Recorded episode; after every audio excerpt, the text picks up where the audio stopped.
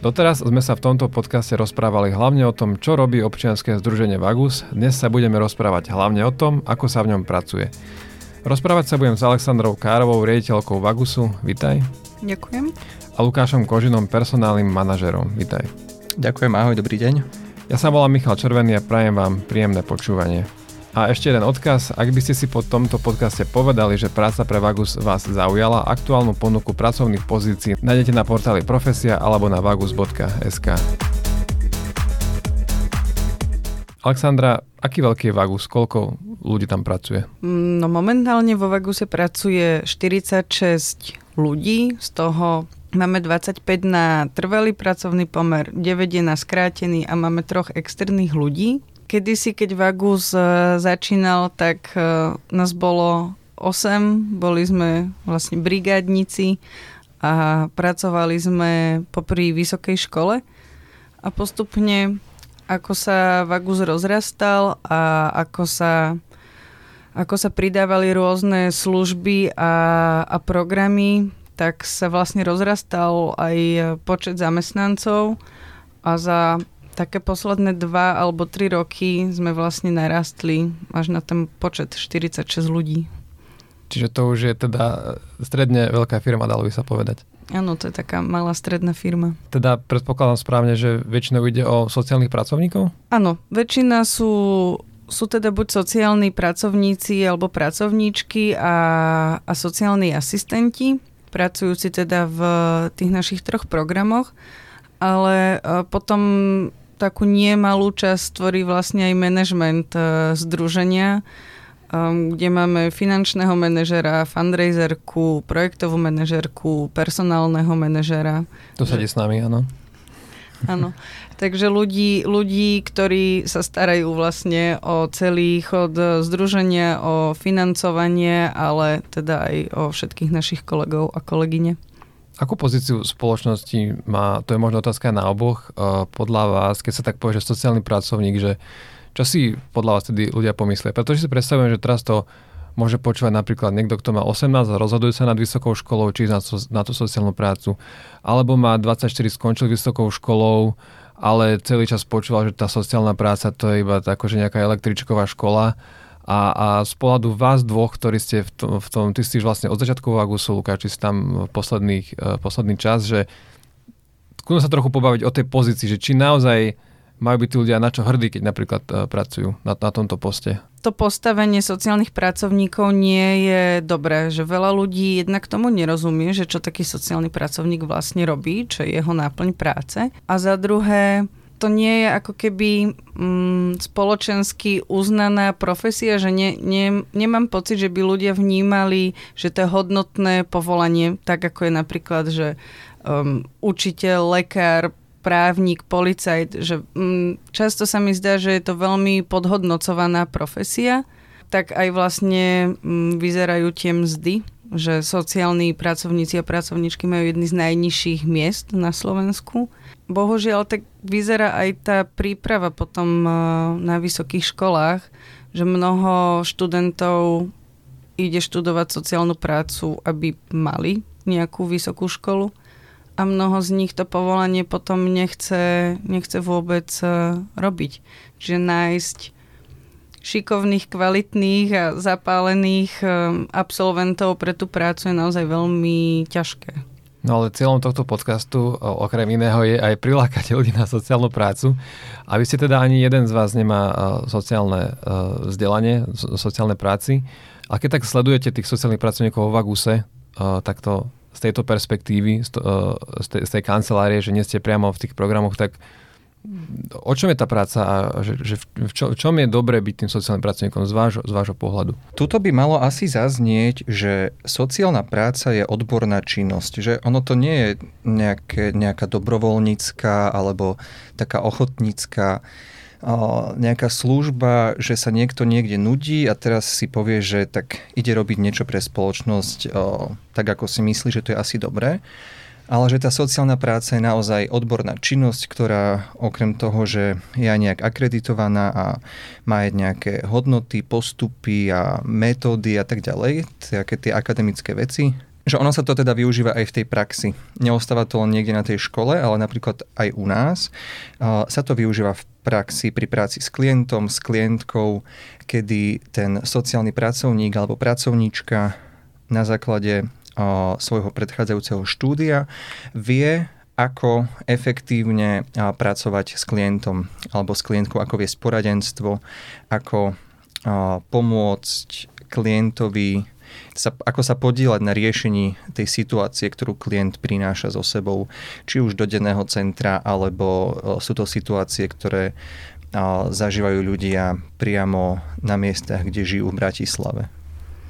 Ja by som možno uh, doplnila ešte to, že tá pracovná náplň sociálnych pracovníkov, ale aj asistentov, že to nie je nejaká že každodenná rutina, že by sedeli za nejakým Excelovým súborom a teraz každý deň nahadzovali iba nejaké čísla, ale že tá práca vie byť naozaj každý deň iná a vie byť veľmi uh, zaujímavá vo všetkých našich troch programoch, že tí sociálni pracovníci, áno, že Jednak by mali vedieť poskytnúť naozaj, že odborné poradenstvo, odborné informácie, pomoc ľudí nasmerovať tak, aby si dokázali vlastne tie problémy, pre ktoré žijú na ulici, e, vyriešiť.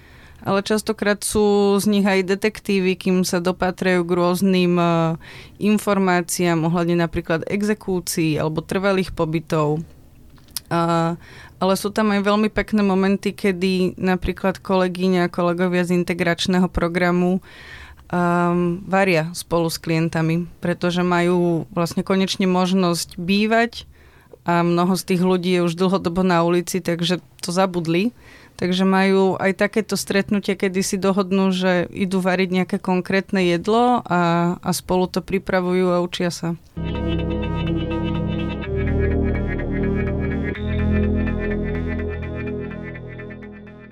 Lukáš, čo je tvoja pozícia, alebo čo je tvoja práca v rámci Vagusu? Pozícia personálneho manažera vo Vaguse je veľmi dobre stavaná. To znamená, že okrem takej tej administratívnej činnosti, ktorú túto HR obnáša, to znamená o, príprava pracovných zmluv, o, spracovanie podkladov na mzdy, o, nejaké dochádzky, a dodatky k pracovným zmluvám a ostatné dokumenty.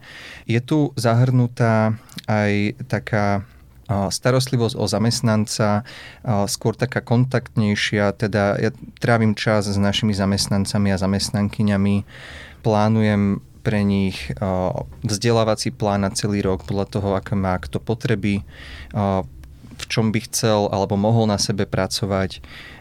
Takisto sa pokúšam jednak spracovať benefity, ktoré máme, ale teda aj prinášať nejaké nové.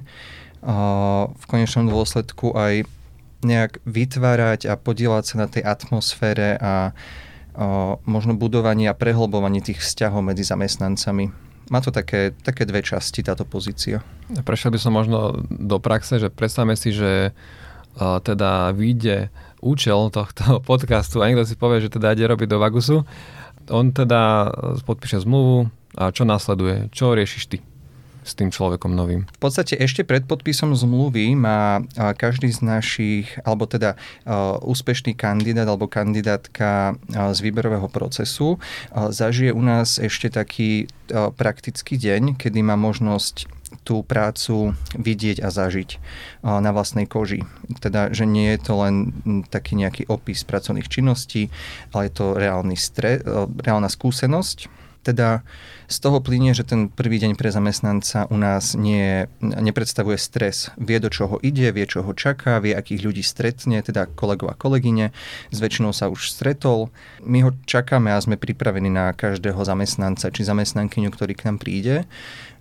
Vždy koordinátorka z každého programu, do ktorého nový zamestnanec prichádza, alebo zamestnankyňa, má pripravený adaptačný plán. Adaptačný plán je taký súbor úloh, ktoré stretnú každého nového člena alebo členku týmu v priebehu prvých týždňov. Je to veľmi individuálne. Môže to byť mesiac, môže to byť dva mesiace. Záleží to veľmi od tých skúseností aj predošlých alebo prípadne možno aj od toho vzdelania, ktoré ten nový člen alebo členka majú celým týmto adaptačným procesom sprevádza každého nového zamestnanca aj zamestnankyňu. No my tomu hovoríme buddy, je to v podstate taký skúsenejší zamestnanec alebo zamestnankyňa z toho konkrétneho týmu, ktorý sa postará nielen o to také odborné vedenie, že ako vyzerá práca s klientom a klientkou u nás, čo, ako fungujú tie vnútorné procesy, ale potom aj také možno akože banálnejšie veci, že aké má ten človek potreby v tých prvých dňoch, uh, ukázať mu všetky priestory, miesta, zoznamiť s, s ľuďmi, s ostatnými týmami, uh, takisto zažiť atmosféru v ostatných tímoch. To znamená, uh, poviem príklad, ak nastúpi nejaký nový zamestnanec alebo zamestnankyňa do programu Domec, čo je nízkoprahové vedené centrum, tak v priebehu tých prvých týždňov zažije aj deň s kolegami a kolegyňami v stríte, takisto aj v integračnom programe a majú možnosť sa zoznámiť, ale aj spoznať ich prácu. Teda v tých prvých týždňoch zažije všetko, čo Vagus ponúka pre, pre ľudí bez domova. Ten proces pokračuje takými stretnutiami s tým badím, ktoré sú v podstate spätnou väzbou. Navzájom si nový zamestnanec alebo zamestnankyňa spolu so svojím prideleným badím vedie dať spätnú väzbu, že v čom sa ten zamestnanec cíti alebo necíti komfortne, ktoré situácie boli pre neho náročné, ako ich riešil, ako ich mohol riešiť, alebo v čom by sa chcel rozvíjať, na čom potrebuje viac popracovať, čo je napríklad super. Po týchto roz, rozhovoroch by mal byť už ten zamestnanec pripravený na nejakú samostatnú činnosť. Rátame, že toto trvalo nejaký mesiac, dva aj tieto pravidelné stretnutia, aj tento vopred, vopred pripravený adaptačný plán. V podstate zamestnanec alebo zamestnankyňa už fungujú samostatne, či už na službách, alebo v teréne, alebo v tom integračnom programe sú schopní viesť to poradenstvo s klientmi. Avšak stále majú možnosť zdieľať všetky svoje zážitky, pocity, nálady a čokoľvek, čo potrebujú na tímových poradách, ktoré sú týždenne v každom týme po prípade na supervíziách, či už skupinových, ktoré mávajú týmy raz mesačne, alebo na individuálnych, ktoré majú všetci zamestnanci a zamestnanky nemožnosť u nás absolvovať spolu so supervízorom. Následne už môže ten zamestnanec len robiť to, čo ho baví a venovať sa svojej práci. Ak to tak zhrniem, že je absolútne, že nestane sa, tá situácia, že dojde niekto do Vagusu a bude hodený do vody, že toto, toto mi znelo ako pravý opak, že, že môže sa spolahnuť na nejakú istotu, že tam niekto s ním bude, s kým bude komunikovať, ktorý mu bude ukazovať, že, že čo a ako. A skrátka nebude na to sám a nebude tam musieť sám plávať v tej vode. Určite, určite na to nebude sám. A to, čo vlastne aj Lukáš spomínal, že tie, tie náčuvy je to vec, ktorá sa nám v čase overila kedy sa nám niekoľkokrát stalo, že prišiel niekto nadšený, že chce napríklad pracovať v, v teréne, v streetworku a po prvom týždni zistil, že tá práca nie je pre ňoho, že to nevie zvládať. Takže sme sa rozhodli, že je to vec, ktorú zaradíme do bežného nášho výberového procesu, že ľudia majú možnosť naozaj prísť do tej konkrétnej služby, uh, vidieť všetko, čo sa, čo sa tam deje, a akí sú tí klienti a, a klientky, s ktorými pracujeme v jednotlivých programoch, aby naozaj potom um, sa vedeli ľudia veľmi dobre rozhodnúť, uh, že či tá práca je pre nich alebo nie. Mne ešte napadá, že počas toho adaptačného plánu majú všetci naši zamestnanci uh, niekedy v úvode možnosť absolvovať interné vzdelávania, ktoré sú zamerané jednak na cieľovú skupinu, aj na, alebo na ošetrovanie rán, ak je to potrebné, a takisto na prácu s agresívnym klientom a deeskaláciu konfliktu, ktoré vedú naši zamestnanci, ktorí už teda u nás pracujú nejaký čas, je to niekoľko rokov, v priemere 4 až 6 a tým je vlastne znásobené to, že nie, nestane sa tá situácia, že poď a plávaj. Uh-huh. Ja neviem plávať a som vo vaguse. Hey.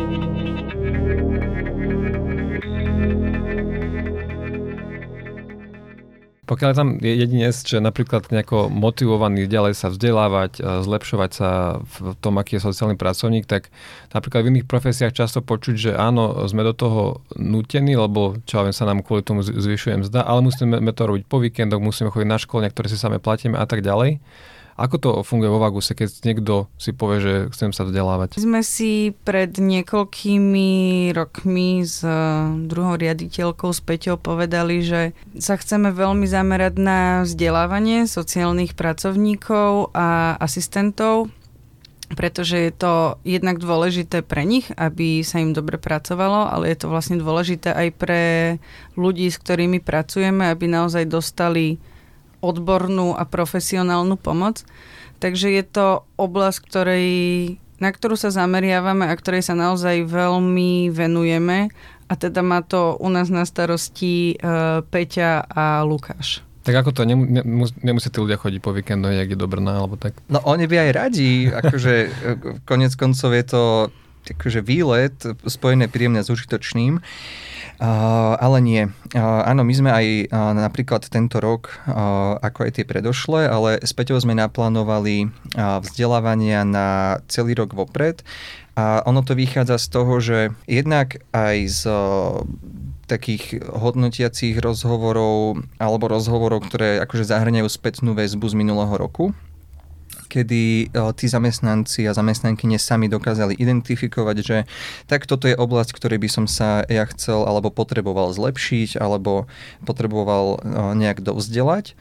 To je taká jedna, jedna možnosť. A tá druhá je, že aj my sami dokážeme identifikovať, čo je pre nás užitočné a vieme si to naplánovať. Čiže už teraz vieme, približne, že teda v júni sa bude konať také a takéto školenie a zúčastnia sa ho títo a títo zamestnanci a zamestnankyni a vieme sa na to vopred pripraviť. Takže nie, nie, nestane sa, že to bude cez víkend a niekde vo voľnom čase. Mnohým ľuďom uh, v práci chýba spätná väzba. Nevedia, uh, čo robia dobre, čo robia zle, teda respektíve ako to vidia ich nadriadení, uh, nemajú sa komu oficiálne posťažovať a tak ďalej a tak ďalej. Ako toto funguje, tento proces eh, vo Vaguse? No u nás to má takých viacero sfér. Takouto úplne najzákladnejšou je spätná väzba v rámci týmu.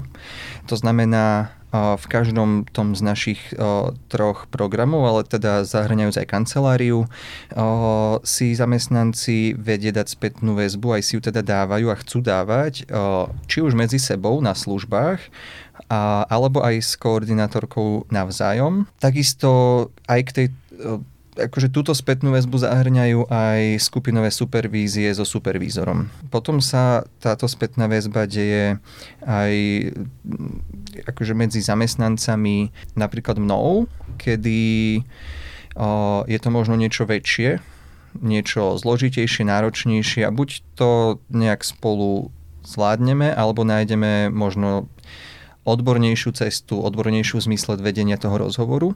Teda dostaneme sa k tomu výsledku.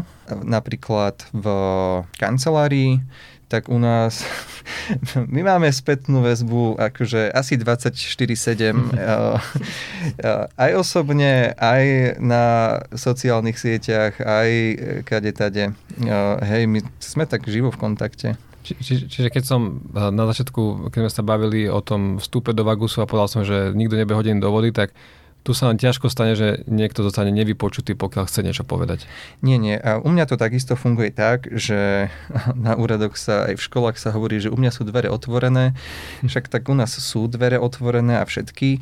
Áno, aj sa to deje, že tí zamestnanci a zamestnanky neprichádzajú, ak majú akúkoľvek potrebu, či už je to od toho, že nefunguje mi klávesnica, až po to, že no, som teraz v takejto situácii, prežívam toto a neviem, v rodine sa nám deje toto a chcem sa o tom porozprávať, aké sú možnosti, čo, čo s tým vieme robiť, alebo že potrebujem toto. My sa s Peťou veľmi snažíme, aby komunikácia vo Vaguse bola naozaj otvorená a aby ľudia cítili tú možnosť, že kedykoľvek s čímkoľvek môžu prísť, či už za nami, alebo za svojou koordinátorkou, alebo za, za Lukášom. A mávame vlastne aj my so všetkými zamestnancami, čiže so všetkými tými 46 ľuďmi také osobné stretnutie, ktoré má v podstate jednu jedinú základnú otázku, to je, že ako sa máš. Ten človek nás už ako keby sám vedie potom v tom rozhovore, že podľa toho, ako sa má, aké má, akú má aktuálnu náladu alebo potreby, a, rozprávame sa o tom, že aké sú, aké sú možnosti, či niečo vieme my pre tých ľudí urobiť a, a či nejako vieme pomôcť. Čo je to individuálna supervízia? Každý z našich tímov má povinnú uh, jednu tímovú supervíziu raz za mesiac, ktorá je teda vedená uh, profesionálnym supervízorom. Tieto sú... S, niek- niekým, s nejakým mimo Vagusu. Áno, je to, je to externý človek, áno, mimo Vagusu, uh, ktorý sa venuje um, teda vedeniu, vedeniu tých supervízií alebo fa- facilitácií. A tieto supervízie sú zamerané teda buď na uh, témy, ktoré sa týkajú klientov, s ktorými pracujeme, alebo teda nejaké um, tímové záležitosti, procesy, ktoré, ktoré si potrebujú odkomunikovať ale u nás majú uh, naši kolegovia a kolegyne možnosť tiež využiť individuálnu supervíziu, keď si napríklad oni sami so sebou potrebujú vyriešiť nejakú tému. Môže to byť tiež uh, klientská téma, zažili nejakú veľmi náročnú krízovú situáciu, či už v teréne, alebo v domci, alebo sa napríklad um, napríklad niekto ukončil skôr projekte bývania, že musel ukončiť proste to bývanie skôr. Tiež si môžu vlastne vyriešiť aj nejaké mm, záležitosti medzi kolegami. Že napríklad, že sa, čo, niekto sa poháda s kolegom, tak môže, môže to riešiť profesionálovi. Áno, napríklad. áno, áno, napríklad. Nemusí tam byť dusná atmosféra ďalšie mesiace, ale môžu to riešiť takto. Áno, no to je presne ten, ten cieľ, aby ak sú akékoľvek nepríjemnosti, nedorozumenia alebo konflikty, aby sa to v tých tímoch e, nedusilo a aby obe strany e, si to vyrozprávali a mali, mali možnosť si to nejako nastaviť do budúcna. Teraz keď sme už povedali, že aký je Vagus skvelý vo všetkom, e, čo robí vzhľadom k zamestnancom, tak uh, myslím si, že, že asi každý, kto sa o to prácu zaujíma, si na profesii pozrie tú kolónku mzda, tak uh, to číslo, ktoré tam je, čo znamená? To konkrétne číslo znamená základný plat, s ktorým akýkoľvek nový kolega, kolegyňa k nám nastupuje. Je to teda suma v hrubom, ktorou u nás začínajú a po nejakých troch, šiestich mesiacoch, keď vidíme, ako, ako ten daný človek pracuje, ako sa mu, ako sa mu darí, tak vieme vlastne túto, tento základný plat zvýšiť približne asi o 10%. Potom po nejakej dobe u nás to máme nastavené asi na 3 roky. Podľa spokojnosti teda koordinátorky s tým konkrétnym zamestnancom mu ponúkneme pozíciu seniora, čiže môže to byť seniorný poradca, poradkynia alebo seniorný asistent, asistentka, kedy opäť prichádza k navýšeniu mzdy ale je s tým tiež spojená aj nejaká zodpovednosť, že títo seniory sú, sú teda tí bady pre nových kolegov, majú aj nejaké vyššie zodpovednosti, ktoré sa týkajú toho, toho konkrétneho programu. Potom máme tiež e, osobné príplatky v prípade, že ľudia robia nejakú, nejakú prácu navyše, zoberú si nejakú zodpovednosť navyše. A potom sa teda snažíme mať aj koncoročné odmeny, ale tým, že sme teda nezisková organizácia, tie financie sú u nás e, v celku neisté, ale zatiaľ sa nám to každý rok podarilo.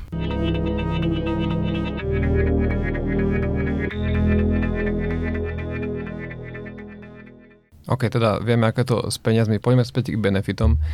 Mňa z vlastnej skúsenosti uh, v mojej práci zaujalo to, že keď ty sa napríklad rozprávaš s niekým, teda o tej, čo mu nefunguje klávesnica, až po to, že a čo sa mu deje v rodine a tak ďalej, asi toto je dosť veľký benefit, že, že už, len, už len toto, že toto môže ten človek rozprávať, že, že má takúto situáciu a teraz 3 mesiace napríklad, že vie o sebe, že bude úplne veľmi ťažko použiteľný a že vy sa o tom s ním viete ďalej baviť. Tak čo sa v takýchto situáciách deje? Ja by som možno opäť začala, začala tým, že toto je tiež jedna z vecí, ktorú sme si s Peťou uh, identifikovali, že je pre nás dôležité a vôbec to, ako Vagus premyšľa nad vecami, že my nemáme také, že nedá sa, nejde to, nechceme.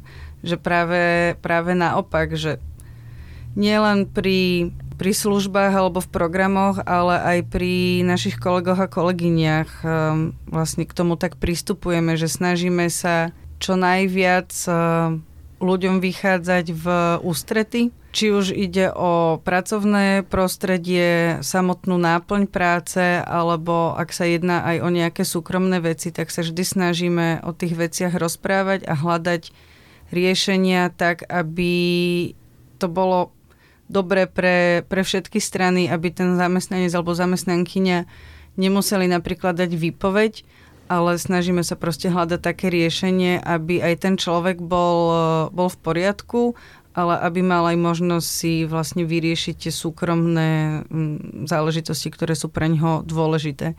Takže či už sú to uh, samotné koordinátorky tých programov, ale takisto aj personálny, ale aj ja s Peťou, že naozaj sa snažíme hľadať tie, tie riešenia a k tomu vlastne patria aj e, tie benefity. No to, ako to mm, aj Alexandra s Peťou nastavili, ono sa to dá v podstate opísať, že on je ako riaditeľky, vlastne však aj sama Alexandra to veľmi nemá rada, keď uh, ju teda voláme, že pani riaditeľka, či vedúca a tieto takže hierarchické tituly, že oni ten vzťah zamestnanca a zamestnávateľa vo Vaguse nastavili veľmi partnersky, by som to asi nazval.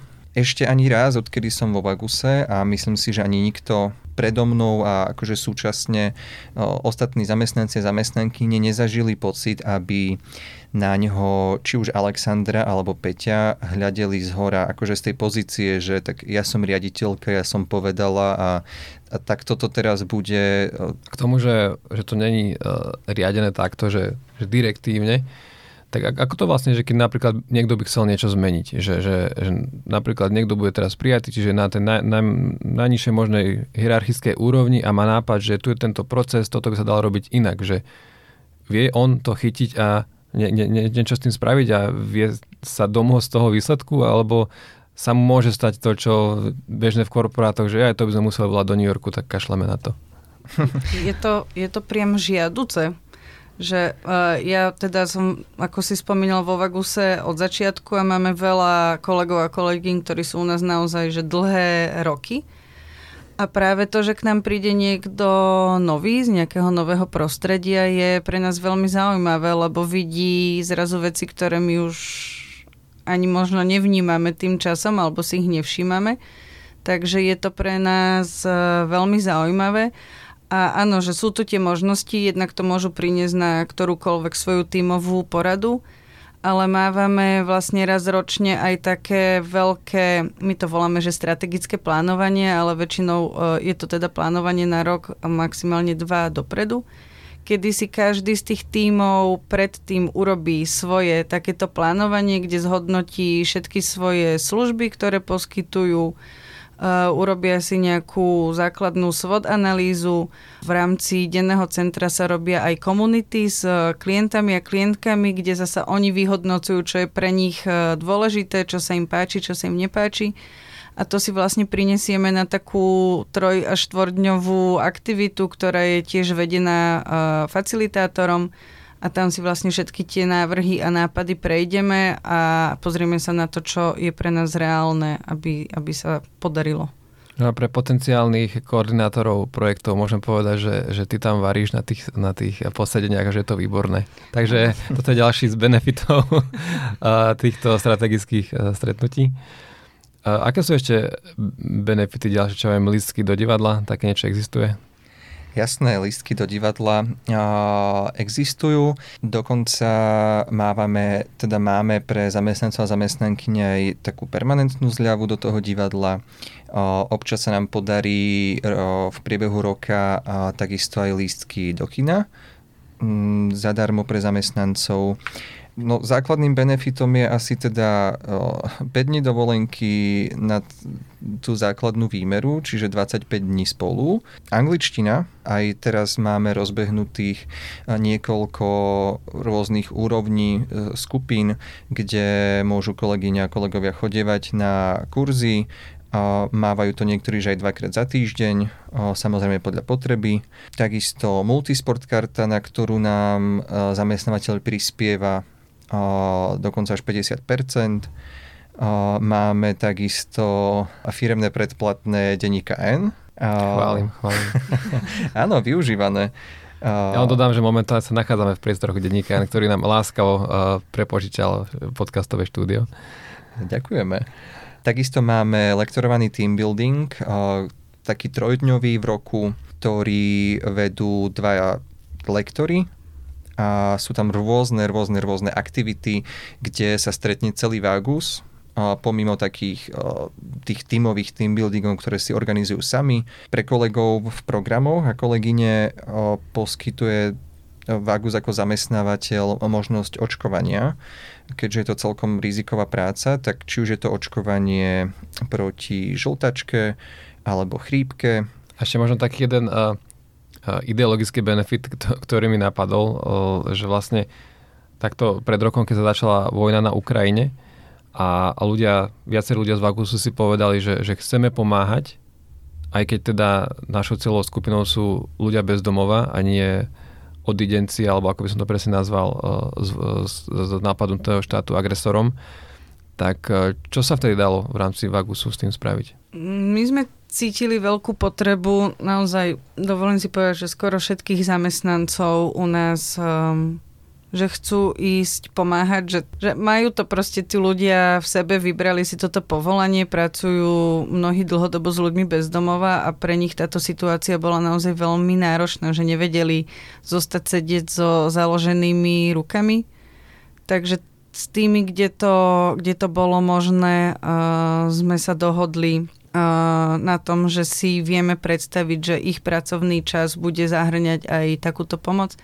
Napríklad naša fundraiserka Kaja mala takto uvoľnených niekoľko mesiacov, vlastne mm, štvrtky a piatky, myslím, kedy bola vlastne koordinátorkou dobrovoľníkov na hlavnej stanici a potom na Botovej ale aj mnoho našich kolegov a kolegyň z programov keď bola tá príležitosť, tak uh, tiež chodili vlastne vypomáhať na, na stanicu alebo potom do centra na Botovej. Dobre, tak ten Vagus naozaj z nejakého miesto, kde by človek chcel pracovať. No úplný raj.